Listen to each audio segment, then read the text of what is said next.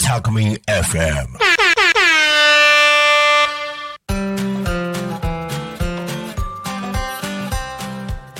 タコ新見の情報交換番組。だからこそ。こんにちは。岡山県新見市の地域おこし協力隊三浦よしこです。ここタコ町新見市。だからこその魅力を紹介し合ってお互い交流し合いましょう。というこの番組4回シリーズでお送りしております。今回はその3回目。街の自慢のスポット観光スポットでも近所の隠れた綺麗な場所でもどこかおすすめの場所を一つ、えっと、紹介していただきたいと思います。はい。はい。じゃあ、えっと、タコ町からは今回はゲストで、大和芋農家のおよどんさん来てくださっております。よろしくお願いします。はい、よろしくお願いします。お願いします。新見市からはデザイナーのしんちゃん来ていただいております。じゃあ、早速、しんちゃんから新見のおすすめスポットをお願いします。新見のおすすめスポット。これは、えーまず、新見の大きさというところで、まあ、新見って、うん。えー、793.29キロ平米あるということで、これ東京ドームが、えー、1680、えー、千えー、1万6878個入っている。全然。おおよどんさんどうです？想像つきますかね？ちょっと困っちゃいます。全然想像つかないんですけどこれ実はタコ町の約10倍です。えー、あ、そんな大きいんだ。はいそんな大きいんです。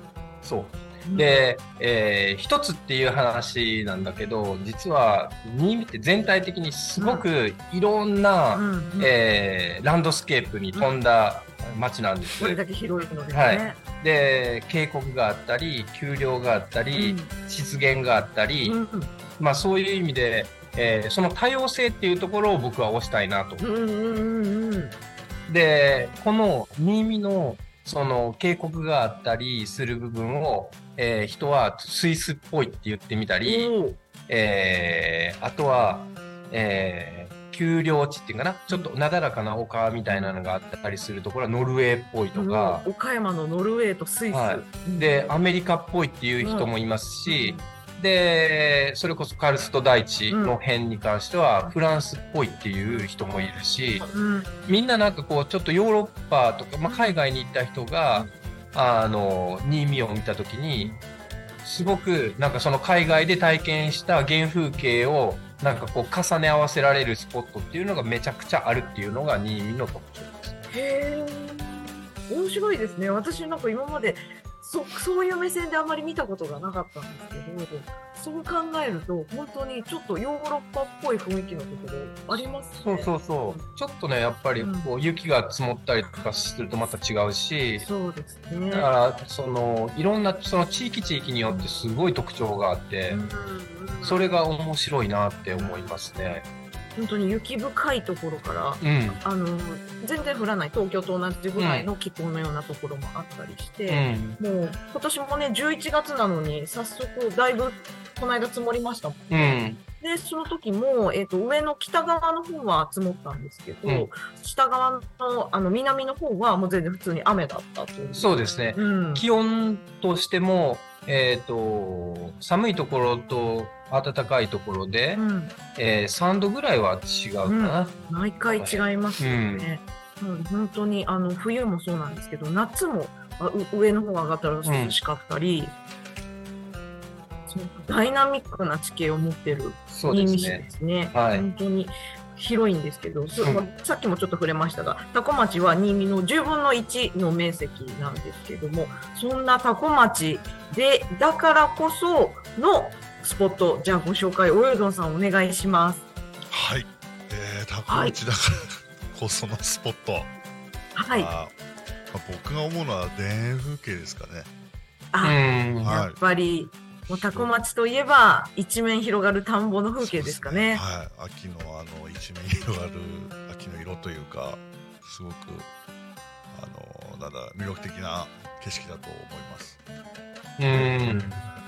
空が広くってね、そうですね。ゴールデンカーペットになるこうシーズンがふわっとグリーンカーペットになったり、ゴールデンカーペットになったりってことですよね本。当にまさに走行一本道やあぜ道がガーッと走るような そんな風景が。もう日常ですもなんんかそこね。がそうっすやっぱりメインで走ってる道路の近くにバーンと見えるんでうん。うん、かなりインパクトあるんじゃないかなっていう。えーうん。サイクル、サイクリングとかするとなんかすごい楽しそう。あ、そうですね。本当まさに、あぜ道をね、あの自転車で走るっていうのも本当に爽快ですよねう。ん。田んぼのど真ん中をね、なんか歩くのも気持ちいいですよね。うん、気持ち、本当に気持ちいいですよね。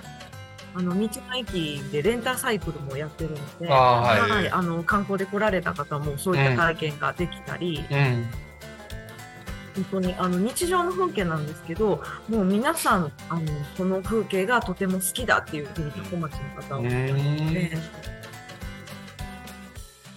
タコもね、なんかあのー田園風景と、まあ、台に上がっちゃえば、それこそ畑いっぱいうんある感じで、自然すごい豊かですよね。まあ、こっちの方全般豊かなのかな。そうですね。でもあの山はないんですもんね。そうですね。で、なんつったらいいんですか？丘？そうですうね。ん。千葉県一低い山があるんです、小町に。へえ。もう山じゃないですよね。そうですね。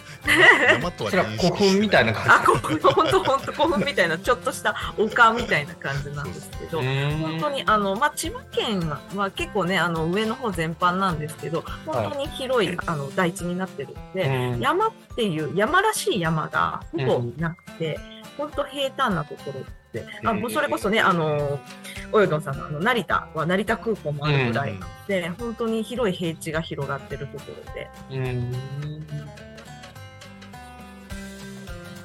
成田空港を使われて飛行機に乗られる方は、うんあの飛び立ったり降りてくるときにあ一面広がるあの田んぼの景色をはい。はい、よくご覧になると思うんですけど、あれはタコ町のこともよくありますよね。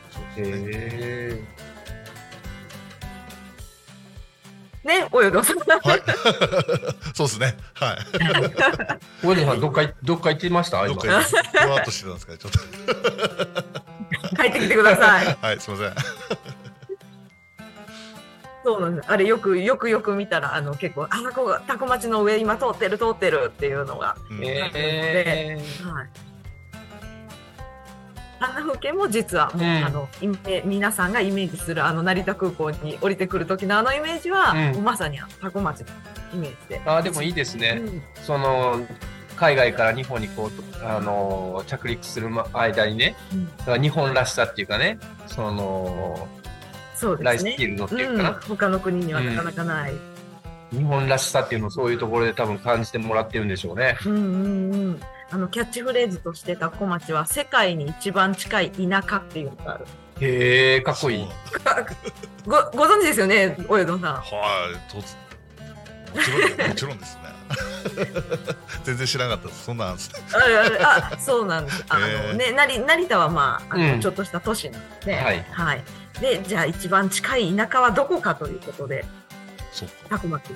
はい。うーん。で今度はえっ、とタコ町にもあの滑走路が新しく建設されるので、はい。はい、今まではかかってなかったんで、うん実はちょっと空港の街ではなかったんですけど、はい。今度第三滑走路があので建設今今度着工が始まるので、へえ。いよいよタコ町もあの空港の街としてうんこれからどんどん関わっていくことになりそうですよね。そうですね。それこそ山手山農家さんとかも、うんあの畑ですかね。いろいろこう考えなきゃいけないというか、空港にかかっちゃど。って。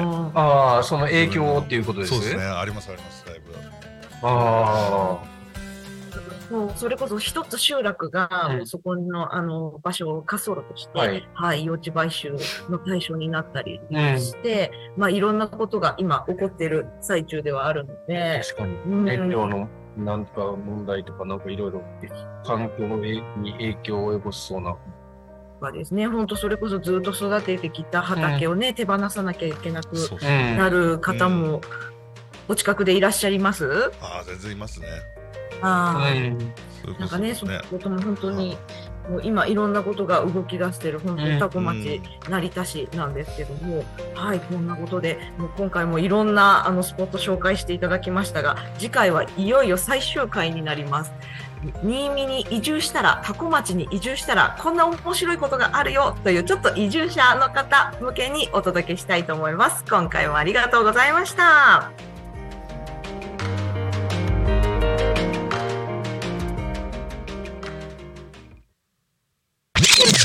Talk Me FM.